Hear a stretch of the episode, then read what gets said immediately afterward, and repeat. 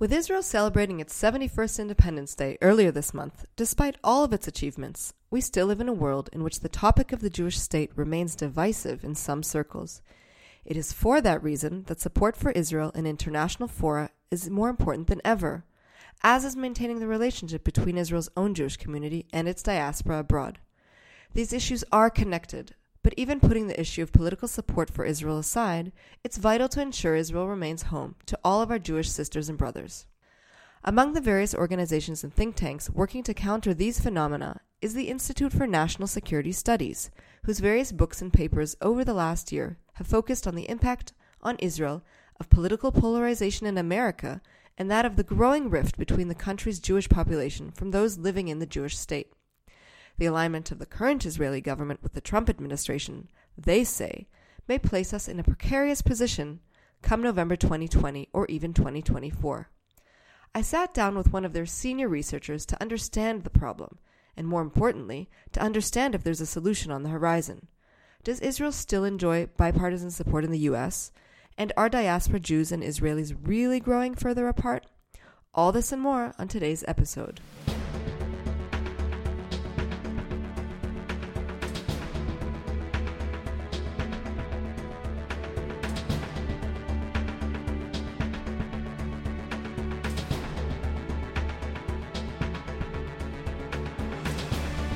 Hi, everyone, and welcome to Tipping Point, the podcast on all things Israel. I'm your host, Taya Deckel. Remember, you can find all of our previous episodes on SoundCloud, iTunes, and Stitcher.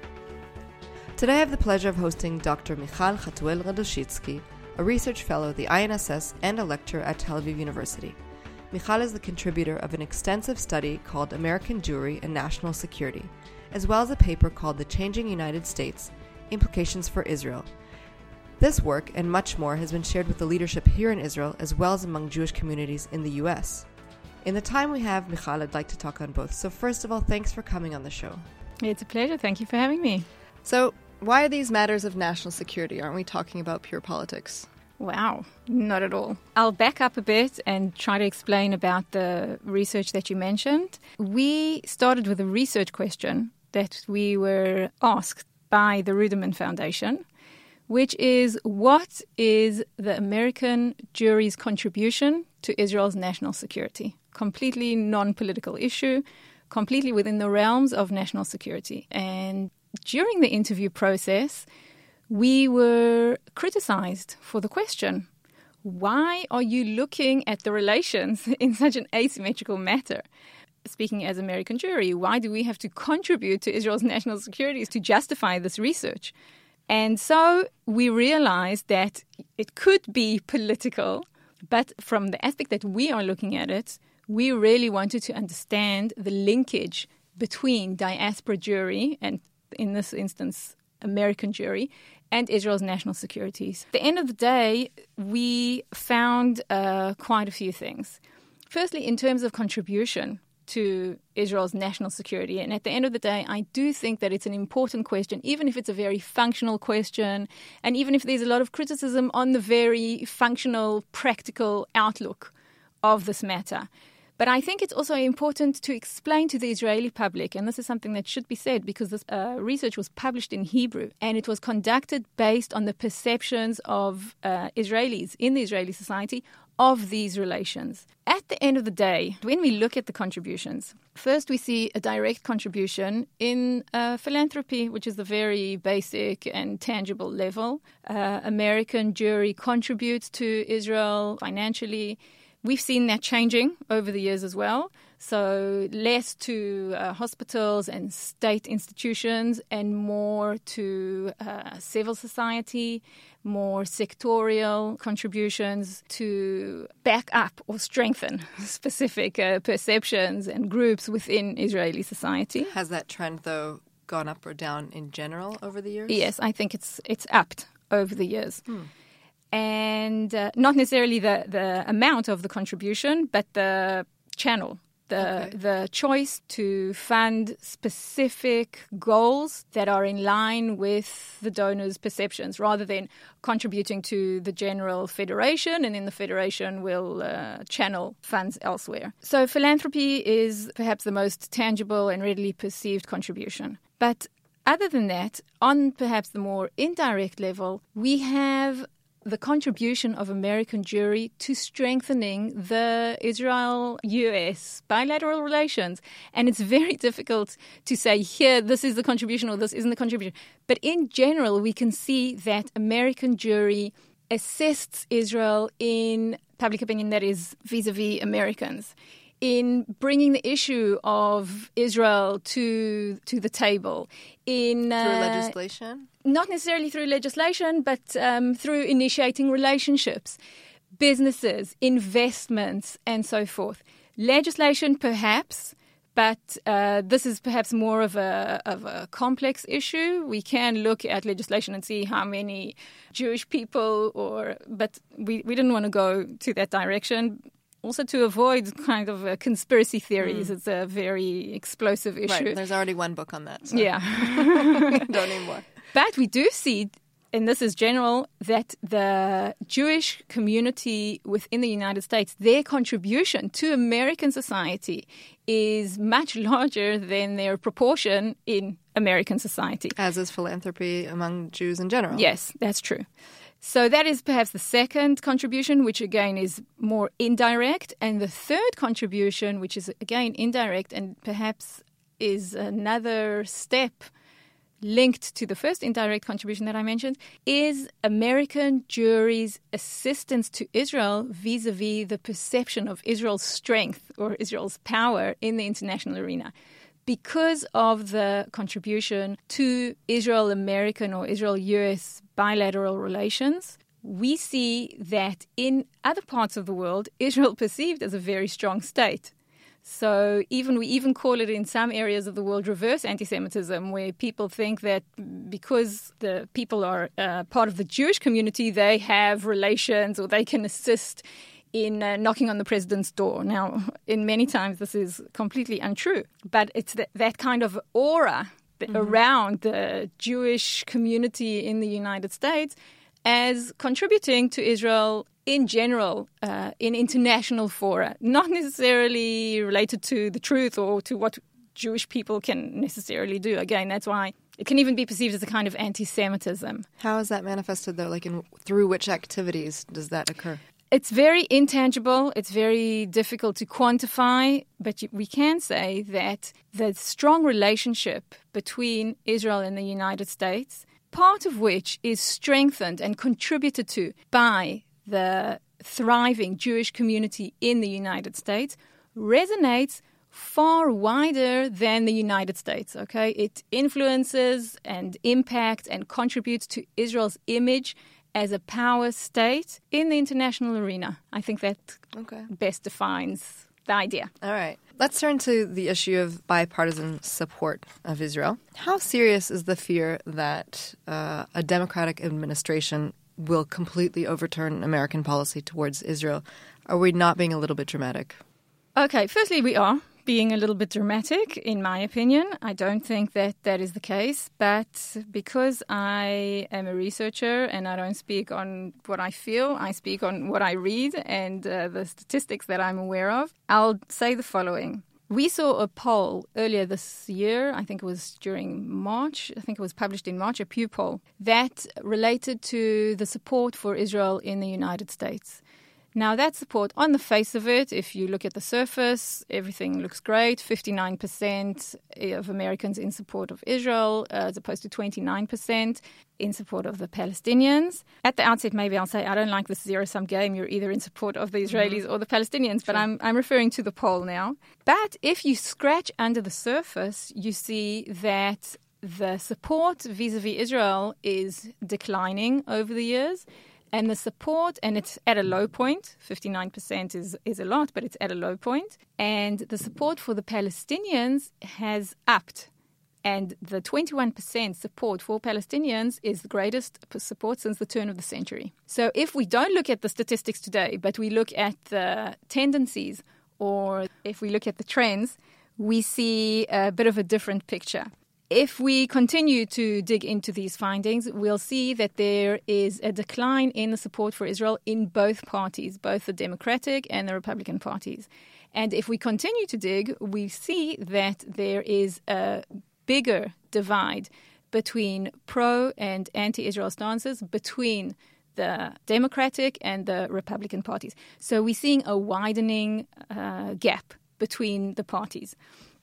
That's at the outset. Now, I'm now uh, referring to your question regarding the Democratic Party. So, if we see, if we take a look at what's happening in the Democratic Party, we see, firstly, you can't not see or you can't not speak about sentences or sayings or statements by congresswomen, the new congresswomen uh, that have entered uh, American politics further to the last November elections. I don't know if, if I even need to repeat mm-hmm. um, uh, Rashida Tlaib, who said after vote in Congress opposing a boycott that uh, the people who voted should think which country they are uh, loyal to. Right. Loyal to. Mm-hmm and then we had It's All About the Benjamins mm-hmm. Baby, and then we had another one from uh, Omar who said that uh, she wants to discuss the political culture in the country, that it's okay to pledge allegiance to a foreign country. And of course, taken together, these three statements, and each one as a standalone, is uh, problematic and has a um, aura, again, a kind of a whiff of uh, anti Semitism. Jews, uh, money, controlling the world, controlling politics, controlling American politics, and so forth. That is, of course, very problematic. And that we saw the outrage and we saw what happened vis a vis the Jewish community, the internal Democratic Party in the United States. But what we also saw is how President Trump cleverly utilized these developments to speak about a Jexodus and about Jews who traditionally vote for the Democratic Party leaving the Democratic Party, which is, again, this is why he used the term Jexodus. It wasn't a term that he invented, uh, but he certainly knew how to plug into that for his own political purposes. Of course, we have no evidence of a Jexodus, and we don't know if there will be a Jexodus in the next elections. And this links me to my third point. Right, which we actually saw in the Labour Party in exactly, England. Yes people actually leaving the Labour Party because of these kinds of developments. Yes. So when I speak to Americans and I ask them about the Labour Party and about anti Semitism in Europe, the feeling is to, again, I haven't spoken to all Americans, but these are the people that, that I've spoken to. What I, the impression that I received is that we are nowhere near mm. Europe. Our institutions don't have uh, guards outside. The anti Semitism is not the same. We are nowhere near the Labour Party, and so forth. But again, we're flagging this here, maybe because we have a bit of a different perspective because we see both the UK and the US from the outside, so we can kind of point towards similarities. And I suppose that if you're in the United States, it's perhaps more difficult to see. And perhaps it's really not the same situation. Um, but it's something that from the outside, it definitely strikes you. Mm-hmm. And this links me to the third point, which is the 2020 elections. So you speak about Jexodus, you have statements by anti, you can, I think it's okay to say anti Israel or, uh, yeah, anti Israel, pro BDS congresswoman. And taken together, and I'll, I'll even refer to Trump's own statement, who said at some stage that if the Democrats win the next elections, Israel will be left out there, or something to that right, effect. Right, there was which like is which is very problematic. If Israel will become an issue in the 2020 elections, it certainly won't be good for Israel in general and vis a vis national security issues. Do you see it coming up as an issue in the 2020 elections? I think it's early to say. If if I, I think I can certainly take a number of occurrences and point to a challenge in that respect. We haven't seen the campaign being launched or anything more specific, but but we can see different uh, statements by different leaders that Israel is an issue. Right. I mean, we'll also be much smarter, you know, a few months from now yes. once the the peace plan is revealed and whatever ends up happening with that. Definitely. So, having said that, having brought those examples of the congresswomen, um, I mean, you you don't even need to go to elected officials to see what's going on in the progressive camp. You can even talk about other influential political activists like uh, Linda Sarsour. What can Israel do to actually empower the moderate voices within the liberal camp, in your opinion? Okay, so before, even before I speak about what Israel can do, perhaps why this is important for Israel. Okay. So, two things. One is there will be a day after Trump. I don't know if that day will be sooner or later, but there will be that day. And what is happening to Israel at the moment is that Israel is very aligned with Trump policies. Now, a good relationship between the Israeli prime minister and the US president is a wonderful thing. The thing is that if we are too much aligned with the president's policies, we need to think of other arenas where this can be problematic to Israel now, and perhaps with Europe and others, China, and going forward, like I said, the day after Trump. So that's one issue. The second issue is Israel's relations with uh, the United States Jewish community. Already the relations are strained. We looked at three axes and we actually said that the relations are strained on three axes. One is vis a vis religiosity. Israel's establishment is uh, orthodox, and we can see that the orthodox way of life is imposed on the state. The second is the values. So we see that Israeli society is becoming more tribal, greater endorsement in particular values, whereas American Jewish community is more universal, tikkun olam, and so forth. And finally, the third axis is the political axis. And here we see divergence vis a vis the Israeli Palestinian conflict, vis a vis the two state solution, and so forth. So, the second point in this respect is what these relations with Trump or with the current American administrations, why they're relevant not only for the day after, but also why they are impacting Israel's relations with American Jewish community. So these kind of relations with President Trump will strain the relations between Israel and American Jewish community, given that the American Jewish community, at least 70%, vote Democratic. Mm-hmm. And Israel is, again, very much aligned with a Republican administration or a Republican president. So, having said that about why this poses a problem to Israel going forward, what can Israel do? And now I'm getting to your question. Sorry about the long way it took me to to answer this. If we speak about what Israel can do, so one thing Israel can do is avoid interference in internal American issues, and certainly I don't think it's a problem now with internal American issues, but I'm saying this with uh, set forward to the 2020 elections. so perhaps as opposed to what happened here, where Trump gave uh, Netanyahu a great present in the form of announcing that the Golan Heights is part of Israel. I mean, which is he's which not the first American president to express opinions about in elections period. Elections. It's mm. it's a great present, and of course I welcome it. But the question is if it's uh, geared towards changing Israeli public opinion. So I wouldn't advise Israel to, to go that way and interfere in internal issues in the 2020 elections. That's one. The second thing is that I think there should be stronger communication channels between Israel and between the Democratic Party. So, not only with Republicans or with the Republican Party or with Republican institutions, but again, trying to return Israel to be a bipartisan issue. That is the second thing. The third thing would be to strengthen cooperation with young liberal audiences and constituencies in the United States, the Afro American constituency, Hispanics, and so forth.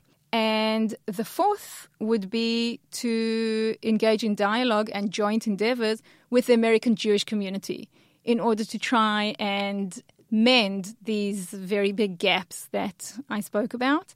And finally, and this is an internal, very internal thing here in Israel, but I think very important that decisions taken by our policymakers here in Israel must be inclined towards understanding, testing, thinking about the larger arena. And I'm talking about internal decisions and foreign policy decisions. How do decisions taken in Israel resonate in the international arena in general? And with the very important American Jewish community in particular. Okay, so you've said a lot, and I have a lot to ask about a lot of those points. So I'll go backwards so that it, it makes sense to everyone who's listening. Given the last thing that you said, to what extent should Israel take world Jewry into consideration in regards to its domestic policy when anyone who follows the understanding of how a democracy works and how elections work and who you vote for and why you vote for them, the first commitment of an elected leader should be to its constituent and not to the other 7 million Jews abroad or I conf- in general? Excellent question. Excellent question. And, and this is my answer. Israel is not the homeland of the Israeli people. Israel, by definition, and the way that we see Israel, Israel is the homeland of the Jewish people. Almost half of the Jewish people around the world are concentrated in Israel, and the other half, almost half, is concentrated in the United States. Now, if you have legislation, for example, I'll be I'll try and be as concrete as I can. If you have legislation that bans a person like Lara Alqasem from entering Israel, because of whatever the law says. Okay, the law says that you can't enter Israel because in the past you was a BDS activist and so forth. And I'll, I'll correct myself. The the law doesn't say the past. The law says that existing current BDS activists cannot enter Israel. But then we had this whole saga with Lara Alqasem, right? With the newspapers and then the different uh, um, courts that she appealed in and so mm-hmm. forth. During the, those appeals, the the whole saga was covered extensively. Okay, much to a much greater um, level than if she would have just been allowed to enter. Around the whole Lara Alqasem debate, Jews everywhere, not only in America, but Jews everywhere, specifically students who go to campuses and these issues uh, surface and are debated, experience um, some kind of uh, difficulty a challenge. Okay, not to say that in some certain in certain instances you see anti-Semitism and things that are. I'm not justifying them in any way. I'm not saying that it's okay, but I'm saying let's not fuel these things so that at the end of the day they affect Jews everywhere. You know, when Israel uh, creates policies, and I'm sure that the people who decided that people like Lara Alqasem can't enter Israel had good intentions in mind. But they didn't necessarily, the people who are in the front lines of fighting BDS aren't in Israel. They're in the US, they're in the different communities all over the world. So when you enforce legislation about BDS activists coming to Israel, you know what? Consult with them first. Because if this legislation backlashes, they are going to be the people in the front countering right. these claims. Okay. And in that sense, I'm saying that even when you legislate rules or laws that apply specifically to Israel, and this is a very good example because every country is sovereign to decide who enters its borders. Fine, 100%. But this has repercussions for Jewish communities all over the world. And that is why I'm not saying that the, pre- the uh, Prime Minister should serve them no, but he needs to take into account how the legislation will resonate elsewhere outside of Israel. Okay. Another thing you mentioned was a, a, suggestion to reach out to minority groups across the U.S. to kind of bring them back in in terms of uh, strengthening strengthening support for Israel. How does the whole issue of intersectionality come into this? I mean, it doesn't necessarily look like we have a lot, you know, to gain because it looks like we're losing from the get-go. From the get-go, you have, you know, groups that naturally it would be very strange to see members of the LGBT community being supported by groups that support Hamas and terrorism in other ways, but yet they seem to get along when it comes to anti Israel. How can we actually reach out to those groups in, in an effective way?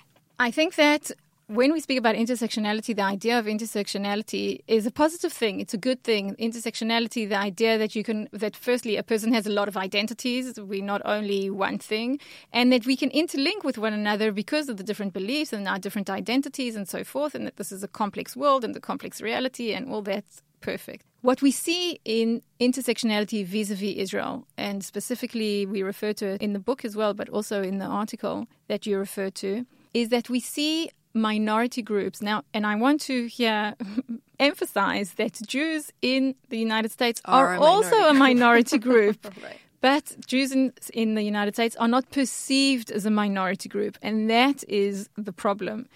And um, what we, w- when we speak about intersectionality, we speak of the linkages between uh, different minority groups, LGBT, like you said, Black Lives Matter, for example, and many other groups.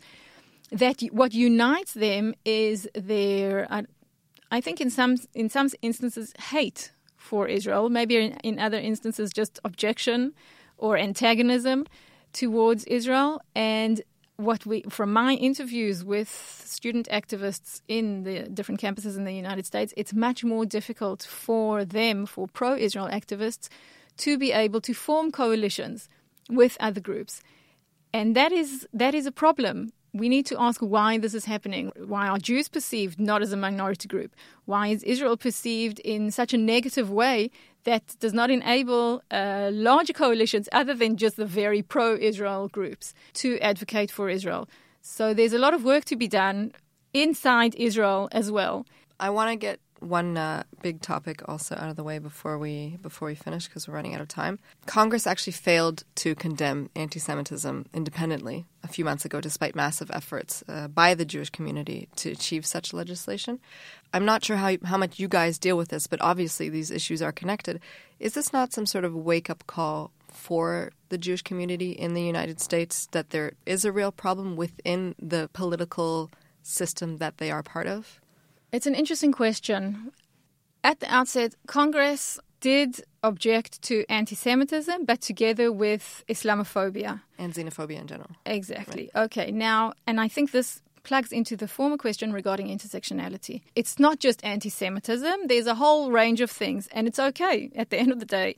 It's not a bad thing, and I, I don't think any of us are against objecting to Islamophobia. Of course not. But this shines a light on decision making processes in the United States. And here I'm plugging into your current question. If until now we always said, no, anti Semitism, it's marginal, or anti Israel, BDS, it's very grassroots, and now we're seeing how two congresswomen, for example, there, there could be others, and I'm referring to them because they're very outspoken in their uh, words regarding Israel, how they have shifted the decision making process and how Democrats were unable to say further to the the uh, rage, the outrage, further to Omar's words, we are now going to condemn anti-Semitism. No, it has to be the condemnation of all things, and at the end, it, it was. It was. Um, at the end, it's an achievement for her. It's an achievement, exactly. it was. It was shown as an achievement for her because it's the first time that Congress objected to Islamophobia. Mm-hmm. So the end result now is not a problem because we are also, of course, against Islamophobia. But the problem is, and I think that you insinuated to this in your words, what is happening here on the larger level vis-a-vis decision-making processes and look how the fringes and i in no way am i implying that the omar and rashida tlaib are the majority again, let's go back to the 59% support for Israel, okay? But we're seeing still how the, the fringes are able to shift the discourse or are able to influence decision making processes. And this is something that we certainly need to consider going forward. So it's not only anti Semitism, but it's also the larger Israel issue. So we've had American guests on our show talking about these issues. Uh, one of them was former U.S. Ambassador to Israel, Dan Kurtzer. Listeners can scroll down to episode 109 to hear that. We also spoke to JTA editor in chief, Andrew Silow-Carroll, on episode 19. And we asked them both what Israelis need to understand better about the American Jewish community. I want to ask you the opposite. As an Israeli, what don't American Jews get about Israel? Okay, wow, it's a good question. I think that what American Jews should understand, and that's perhaps difficult to understand when you're not living here, is that Israelis are dealing with very tangible security threats. If it's Hezbollah from the north, if it's tunnels being dug under Israeli sovereign territory in the north, if it's Gaza from the south, if it's stabbings in the West Bank. And this changes a society's outlook on universal values, on the ability to reach peace with the Palestinians. It really is difficult to, to understand and to grasp it when you're not living here. And I think that the sooner that the American Jewish community will understand this and how this influences Israeli voters' decision making processes and the vote, it will be easier for us to speak on eye level. And another thing, unfortunately, that influences the Israeli voter is the paradigm that the world is against us. And I think more than anything, if BDS is successful, BDS is not successful in boycotting Israel or in isolating Israel in any way. But what, it, what they do manage to do, very unfortunately, is to give Israelis who are looking for it the proof that everyone hates Israel, that the world is anti Semitic, that we are forced to, there's a biblical uh, saying in, uh, in Hebrew, Lichyot al we are forced to live on our sword because everyone just wants to hate us and kill us, and we can cite BDS for it, for example, and global anti Semitism and these developments. And I think that influences the Jewish psyche probably more than it can influence people who are living outside of Israel. Hasn't the Jewish psyche been influenced by Jews being persecuted for millennia, regardless of Israel's existence? Definitely, definitely. But we're also seeing the erosion of the memory of the Holocaust, this most particularly not so much in Israel, but in di- among diaspora Jewry. Right. And Israel is perceived as a very strong and powerful nation. We're not where we were tens of years mm-hmm. ago. And I think that even labeling BDS, dismissing BDS completely as anti Semitism, it's part of that psyche of uh, we're a persecuted people, so in the in 1930s it was the, the Nazis. That, not at all. Germany, not at all. Germany, the German uh, parliament last mm-hmm. week said that BDS tactics were reminiscent of uh, Nazi tactics during the Holocaust. Certainly, and they certainly are. I don't think that BDS is a non-violent group. I don't propose mixing up BDS with a pro two-state uh, solution group or a pro, not even a pro Palestinian group. They, more than anything, they're an anti Israel group. What I am saying is that the psyche of being a persecuted people is strengthened by initiatives like BDS. And when we, when Israelis go to vote, in many instances, this is what they have in mind. Fair enough. Okay. Dr. Michal Hatuel-Radoshitzky, research fellow at the INSS and lecturer at Tel Aviv University. It was such a pleasure having you on the show. Thank you for having me. Thanks. I'm Talia Dekel. This has been Tipping Point, and I look forward to our next episode.